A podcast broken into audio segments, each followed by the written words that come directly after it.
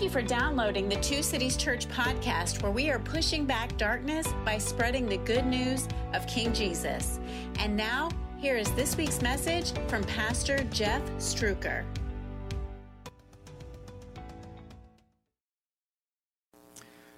I had a chance to serve for many years in the Army in special operations, and I was around some of the most talented surgeons in the world, literally. When some of my friends in the military got busted up a little bit, the surgeons that would work on their knees and did surgery on their knees were the same surgeons that were working on NFL players. The guys that had problems with their shoulders were being operated on by the same sur- surgeons that were working on um, NBA players. These were really talented guys and gals that had um, that were serving the special operations community that I served in. Even the medics that I had the privilege of working with, those guys could stitch better than the average doctor in the average hospital. And I don't know if you're aware of this or not, but I've got this large mole on the side of my face. You can't see it right now because it's no shave November, which, if you're not familiar with that in the United States, that's where we try to send some money to cancer research. The money that we would normally spend in razors, we would send that money to cancer research. In my case, what No Shave November means is in about a week, I'm going to get so frustrated with this hair that I'm going to cut it all off because I haven't made it through an entire month of November yet. But I'd walk into the doors, and these skilled surgeons would see this huge mole on the side of my face, and they'd say, Hey, man, I can cut that out for you. I'll be happy to do surgery and to remove that mole from you. And I'm thinking to myself, well, the mole is pretty obvious, but it would be even more obvious if I have a giant golf divot on the side of my face after you get done with surgery. You know what? I'm good. I'll just stay with the mole. I'm telling you this because today we're going to hear about surgery for the soul, not for the face, not for your skin, surgery for the soul. And Jesus is going to start to perform surgery. And everybody in this room already knows this. When you take a scalpel and you start to cut, unless somebody is under the influence of anesthesia, it's going to hurt really bad. I want you to know what we're going to read from the Bible today. Comes straight from the book of John. And here's the kind of surgery that Jesus is going to do. He's going to do surgery on the soul, and he's going to use the scalpel of truth. And it's right there on the screens for you. Look right up here because the truth is a scalpel that corrects a sick soul. Only the truth can do that. But every time you cut with the scalpel, it leaves a wound and it hurts. And today, Jesus is going to use the truth like a scalpel to, to cut, a skilled surgeon to cut right to the center of people's hopes and desires. And honestly, it hurts so bad that many of them are going to walk away. I challenged us just a moment ago at the beginning of this service. If you've been the kind of guy or the gal who said, Hey, I came to, to Jesus and I turned it all over to Him and I was asking Him to take control of my life and I had hoped that my life was going to get better, but it didn't. It got worse. Were you ever in one of those moments where you started to think to yourself, Is it worth it? Was this the right decision? Because it's not easier, it's actually harder now that I'm following Jesus? Well, the truth hurts sometimes. And sometimes it's really hard to hear. And Jesus is going to use truth like a scalpel today. And he's going to use this truth to try to break a hard heart. We're going to look at the end of John chapter 6. There's been a couple of weeks now we've been in this chapter hearing Jesus challenging a crowd who are looking to him for the wrong reasons. And here's the first thing that I want you to hear about the way Jesus uses this surgical tool of truth to cut straight to my soul, straight to your soul. The truth sometimes has to break a hard heart. Hard words, what the Bible uses today, the phrase hard truth or hard words, can break a hard heart. You see, Jesus is going to use some hard words today.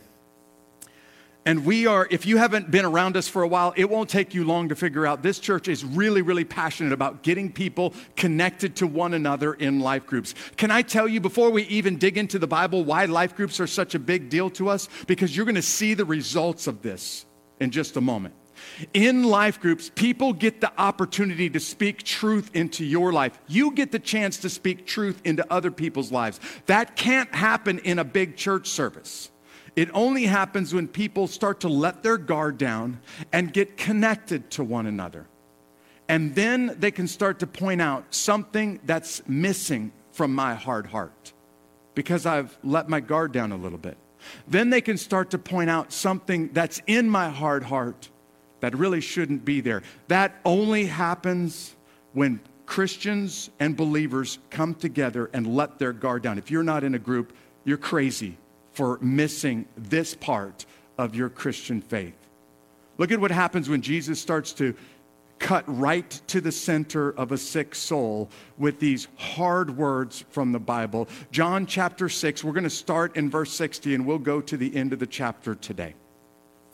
Therefore, when many of his disciples, and I want you to keep in mind that we're talking about disciples right now, when many of Jesus' disciples heard this, What's the this that we're referring to in verse 60? Well, Jesus' statement last week. If you missed the sermon, go back and watch it. They were looking for somebody that would give them bread to fill up their stomach. And Jesus said, I'm not going to give you stomach bread. I will give you soul bread. My flesh is the, the bread that I'm going to give you to eat, and my blood is the drink that will quench your thirst. We're not talking about cannibalism right now. We're talking about his sacrificial death on the cross as the only way to God. Notice up here on the screen what the Bible says next. When they heard Jesus talk about his flesh and his blood, they said, uh, This teaching is hard. Who can accept it? Literally, what they were saying is, Who on earth, now that we understand what you're saying, Jesus, who on earth would accept what you're saying right now. Because we didn't come looking for that. We came looking for something that would fill our stomach up. And now you're changing the subject and talking about a sacrifice, a human sacrifice for my sins. See, I want you to keep in mind, John is describing Jesus' followers. Now, we don't have the number right now, but we're talking about disciples. We're not talking about the fickle crowd, the thousands that showed up on a hillside, tens of thousands that may have showed up on a hillside and got some bread and fish from this miracle worker. We're talking about people now at this point in the book of John that have been listening to him, have been watching his miracles, and they're believing that he really is the Savior. They're following him quite literally in John chapter 6. They're following him around the lake and they are hungry for more food. And Jesus says, I'm not going to give you more food. I will give you hard truth, though. And only hard truth can break a hard heart. And these folks are really hard hearted. I'm reminding you that these are, the Bible refers to, he, they're calling them disciples today. And when the disciples hear how hard this message is, they start to say, you know what? Don't think that's what I'm interest, interested in. I, I didn't sign up for that. I, I'm out. Because this word is hard. Now, the Bible word here for hard is what you would use for food that is bitter and tough. And when you taste it, it leaves this repulse, uh, this um, it leaves this um, bland taste in your mouth. And they're saying, Look, we've, we just heard what you had to say, Jesus. We tasted it, and we know what you're saying, and we don't really like what we're hearing. See, I'm pointing this out because when I read verse 60, I kind of ask myself, there's some people that are going to leave Jesus today. And before we get to the end of the day, a lot of them are going to leave. And is it that they just don't understand what Jesus is saying? Like, hey, I heard your words, but eating flesh doesn't make sense to me. So are they just confused? Is that why they're saying this is hard, hard to understand? Or is it, and this is a chance for you to answer out loud, question number one are they just confused about what they're saying? Or do they really understand what Jesus is saying? And they get the implications and they're deciding, I, I know exactly what you're saying, Jesus, and I'm not going to do that. In other words, is it a misunderstanding or are they mad at what they're hearing and they're walking away? You tell me which is the two. Yeah, they're mad at Jesus' words and they understand completely what he's saying and they're des- deciding, that's not what I'm looking for, Jesus. So if that's what you're offering, I'm out. And they turn around and they're going to walk away from him. These disciples are the people that have been, uh, they've heard what he has to say, but it's too hard for them to accept. I want to remind you every single one of us, I need this, I don't even need to know who you are to know you need this too. You need at least one person in your life, ideally five or six. We refer to that as a small group or a life group around here, but you need at least one person in your life who has the right to look you in the eyes and to say something hard for you to hear. In fact, I want to ask the question can you really really call somebody a friend if they don't tell you when you're wrong and you're about to make a decision that you know that they know is going to ruin your life. Is that a real friend? You see jesus is making some hard truth here, and they're hearing what he has to say. And it's so hard that they decide, you know what, I don't want what he has to say. All of us in this room need somebody who has the right to speak some hard truth into our life, because without that person, chances are you're going to make a mistake, and that mistake may be so catastrophic that you destroy your life.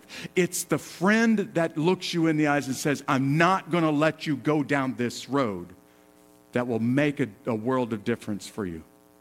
Jesus is saying, Look, I, I know what's going on in your heart, and I'm not going to let you go down this road.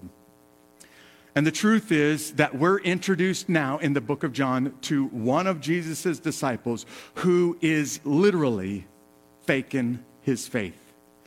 Now, nobody else around Judas Iscariot knows that Judas is faking but Jesus knows. And the Bible doesn't want us to miss the fact that Jesus knows what's going on in Judas's heart. And I hope that you're listening to me. That means that Jesus knows what's going on in your heart. There's this old saying in Tennessee. Well, I know it's in Texas, but I think it's in Tennessee too. You know how this saying goes? Fool me once, shame on me. Fool me twice.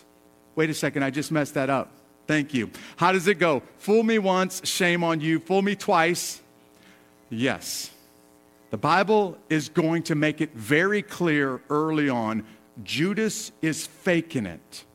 And Jesus is fully aware that Judas is faking it because Jesus can see deep into the recesses of my soul, Judas's soul, and your soul. Let's pick the story back up in verse 61. Jesus, knowing in himself that his disciples were grumbling about this, meaning he didn't have to hear them grumbling, he already knew that they were grumbling. He asked them, Does this offend you?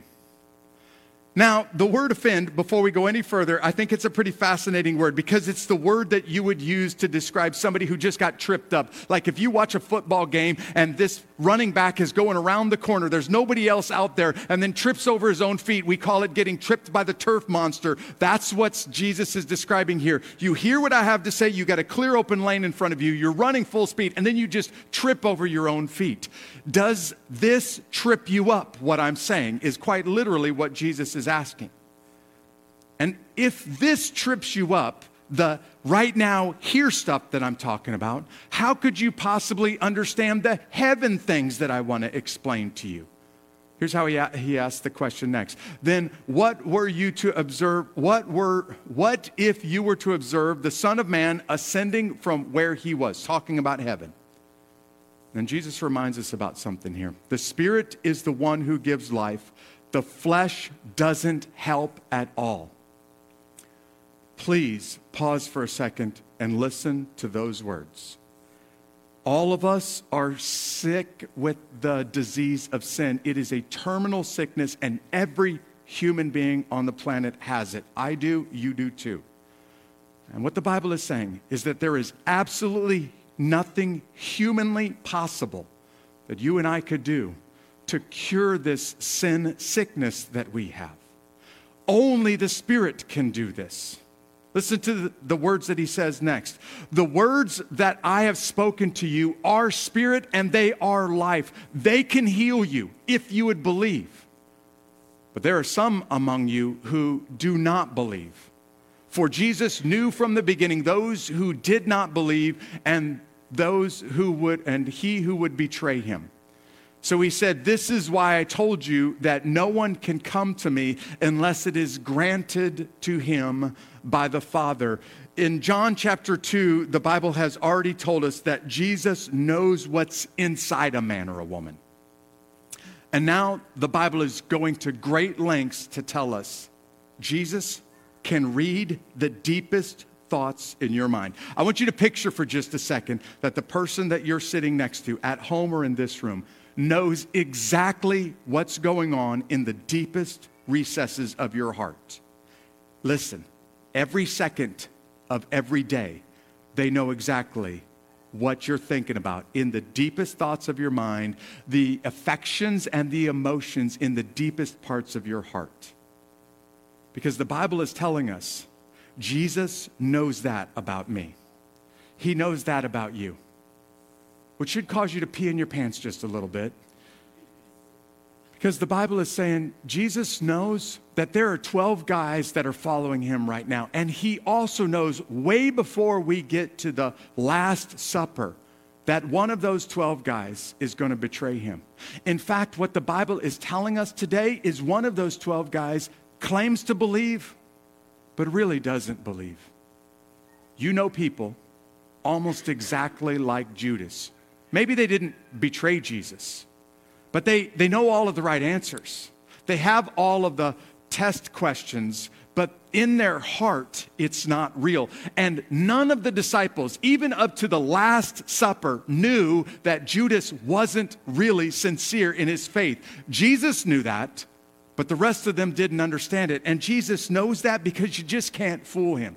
You can't fake faith with Jesus because he's the only one that has access to all knowledge and all truth, which means He knows what's going on in the deepest parts of my heart right now. He knows what's going on in the deepest parts of your heart.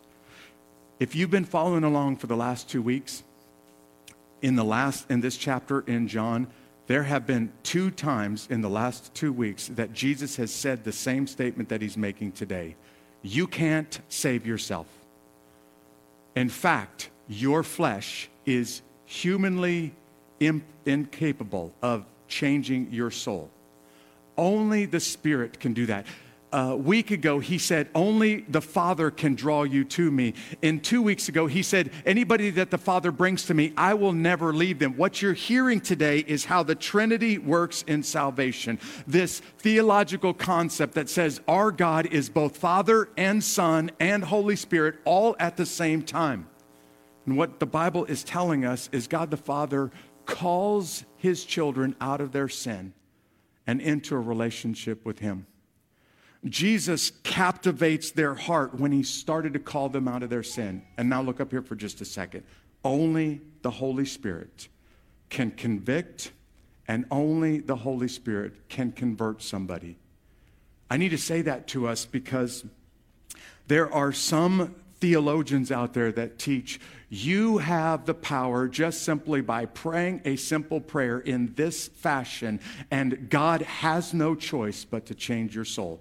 What we would say around here is God in heaven is sovereign. He alone can change a human soul. But He chooses to use people like me and you to go to somebody who's far from Jesus and talk to them and tell them who He is and what Jesus has done for us and how he can do that for them as well.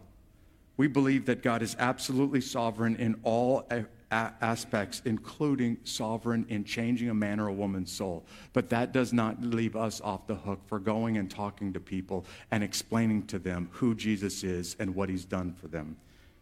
But the truth is, you can't fake it. And I can't do this for somebody else only the Spirit of the living God can change a soul. Which gets us to the third and the final question that I want us to wrestle with today. The question that Pete described at the beginning of that music video today. Let's say that you were frustrated and you were disappointed, maybe even a little bit angry because you thought that everything would go easy and it's not going easy. It's getting harder following Jesus. And you're thinking to yourself, maybe I made a mistake. Maybe I should just turn away from my faith and walk away, I want to ask you this question on the screens. If you were to walk away, where could you possibly go if Jesus really is all present?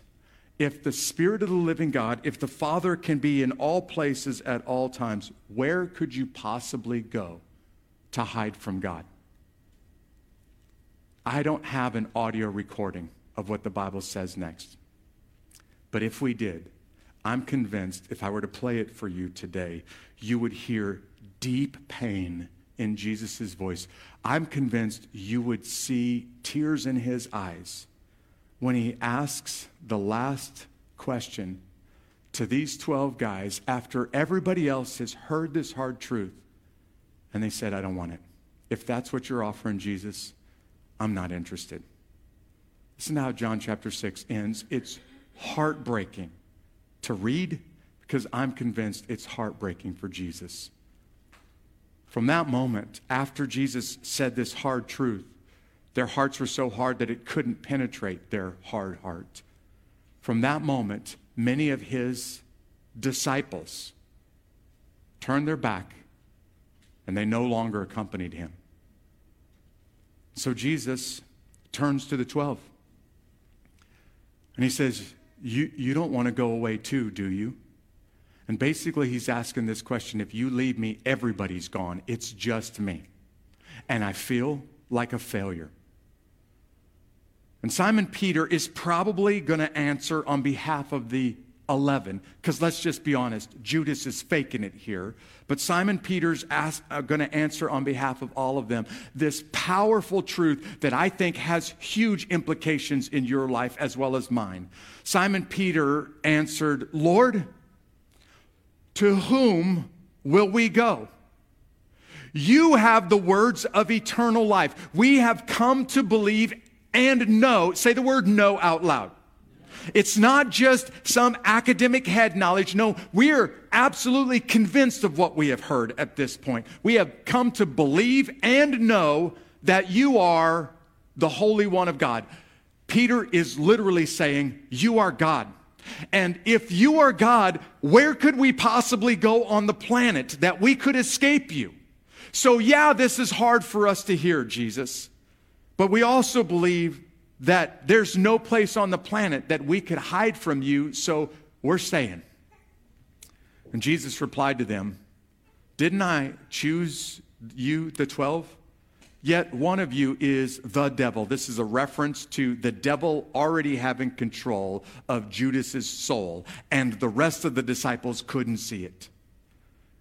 Yet one of you is the devil. He was referring to Judas, Simon Iscariot's son, who, uh, or one of the twelve, because he was going to betray him. When life gets hard, and let's just be honest, it gets hard for all of us. It got hard for Jesus' followers, and it's going to get hard from you. When it gets hard, it might be natural for you to sit there and think, did I make the right decision? I thought it was supposed to be better following Jesus. Well, if in your mind better equals easier, it might not be. In fact, if Jesus almost guarantees you that it won't be. He said, hey, they persecuted me, they're going to persecute you too. That comes with the equation. But here's what I'm going to do for you. You don't have to go through the persecution. You don't have to go through the hardships. You don't have to go through the difficulty alone because I'm going to be right there with you. I will dwell inside of you in the form of my Holy Spirit, and I will walk with you through these really difficult circumstances of life. But here's what I'm not going to do I'm not going to act like everything is okay when it's not okay inside of you. I need to penetrate deep into the recesses of your soul. I need you to know that there's some stuff in there that's got to go. I need you to, I need to have an honest conversation with you, and I need to remind you that there's some stuff that really should be in your heart. Your heart should be broken for your next door neighbor who doesn't know me, but it's not. And there's something that should be in your heart, but it's not in there. And I'm going to have to do some work inside your heart. And it's going to be like a scalpel, and it's going to hurt a little bit. But if you will trust me, I am the great physician. And when I do surgery, it will always be better on the other side. It may hurt a little bit in the process, but it will always be better on the other side. because I'm the only one who knows you at the heart and soul level. And you can't fool me. You're not pulling anything over, me, over on me. Let me do some work inside of you. And I will change you into a different man or into a different woman. When I read this passage this week, and when I was preparing for this sermon, I thought back to one of the most disappointing moments of my ministry.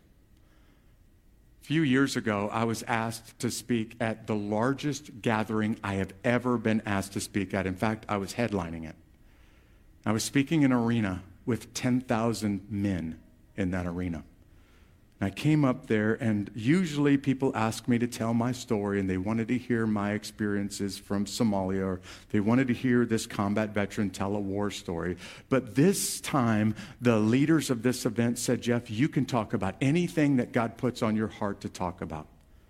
So I prayed, and I prepared, and God really impressed on my heart, Jeff, you need to challenge men to step up and to stop acting like little boys and to become the responsible, mature adults, the soldiers who will handle hardship that Timothy challenges us to be. And Jeff, this is a hard word, but I am telling you that's the word that I want them to hear. I was in the hotel room right before this event started, and I literally begged him, God, no, I don't want to share that story. I don't want to have that message. And he wouldn't let me escape from it. This is the words that I want you to give to these men. So I stood before them, and I was terrified to open up the Bible, not because I don't trust the Word of God to cut to the heart, but because this hard word. And I did my best to pour my heart out and to give it to them as boldly, but as compassionately as I can. And when I walked off of the stage, I felt like I was this big and I felt like an absolute failure. In fact, I got hate mail as soon as this sermon was over with from guys who showed up and said, I went there wanting you to encourage me, and you didn't.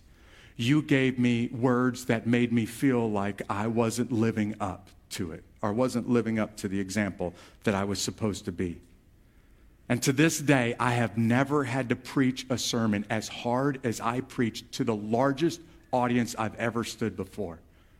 And to this day, I am 100% convinced that I said what the Lord asked me to say to that group, and I didn't want to say it because it was hard words for guys to hear. No one at this moment has ever said anything encouraging to me about that sermon because it was so hard for guys to hear.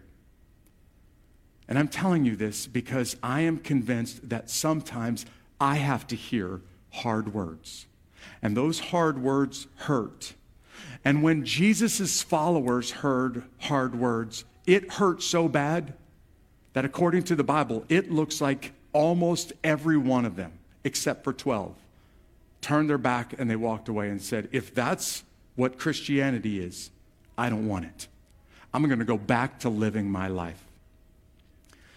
If you would be willing to trust your heavenly Father, to trust your heart and your soul with Him, He's going to cut away the things that don't need to be there. And I'm promising you, it's going to hurt.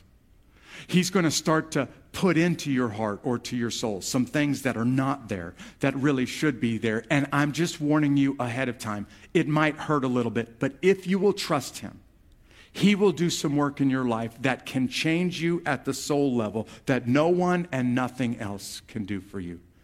And right now, I think all of us should be courageous enough to say, God, I realize this is a dangerous thing to say, but here's my soul you can do surgery on it because it needs your help.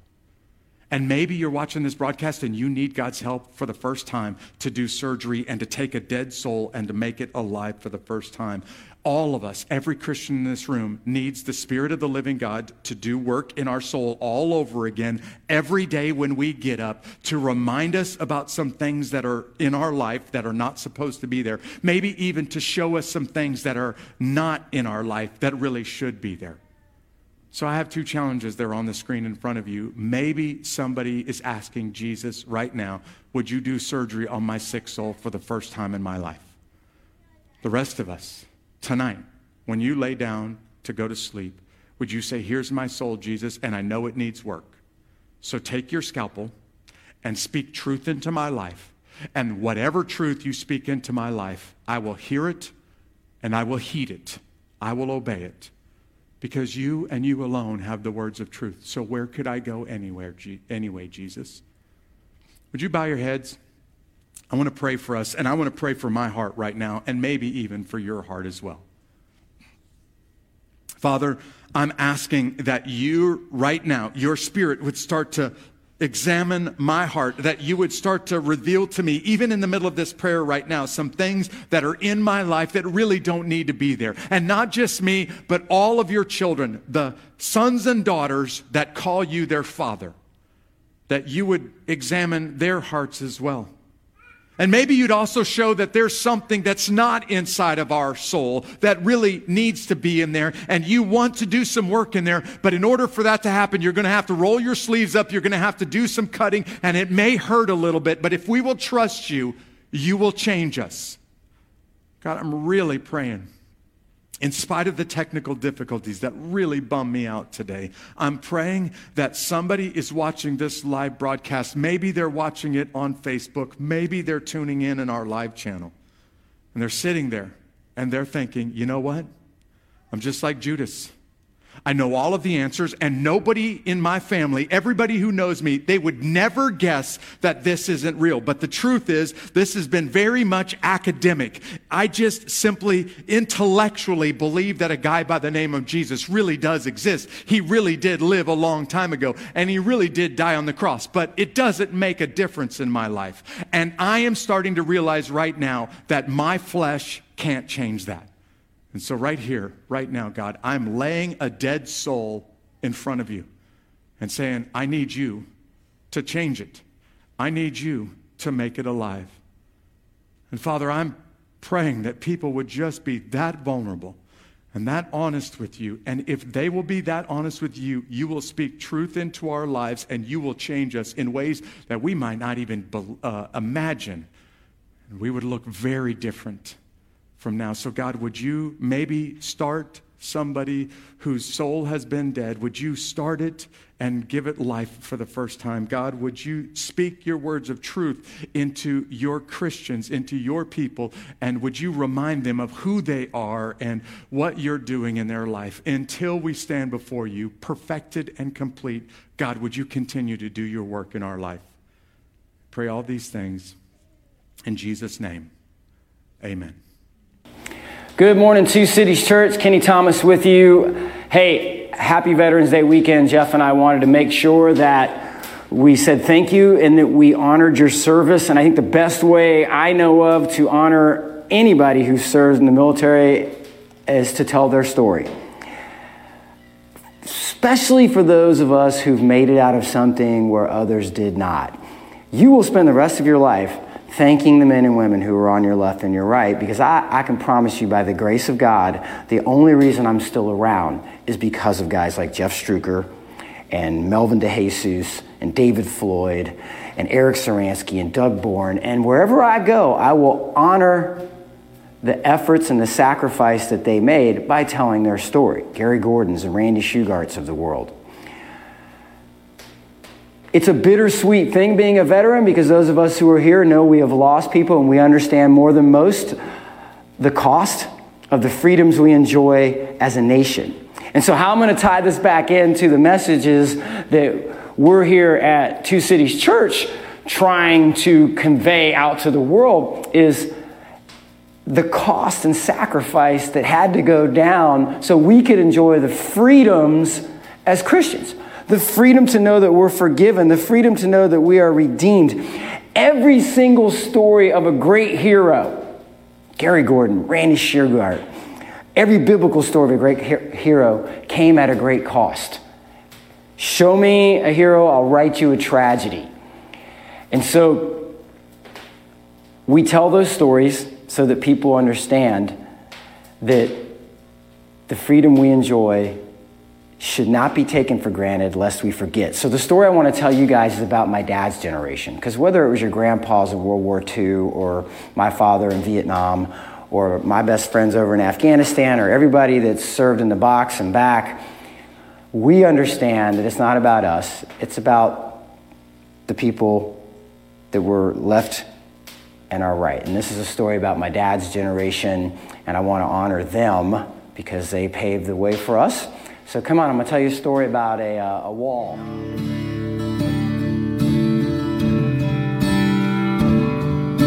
On the Vietnam Wall Memorial in Washington, D.C., when one of our service members was listed as a POW, missing in action, a cross was inscribed by their name. In the event that man made it back alive and accounted for, a circle will be placed around the cross to signify the circle of life. To this day, there are no circles inscribed on the Vietnam Wall.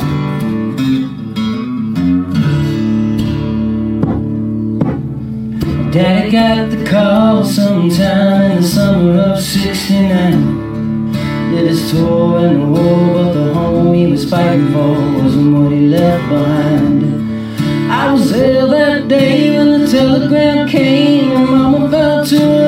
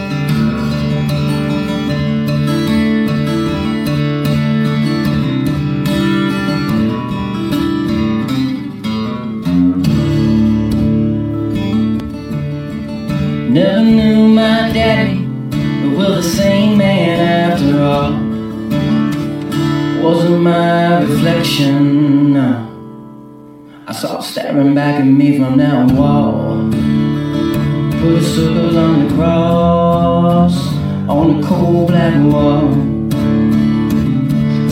On the cross, 60,000 gone. I put a circle on the cross.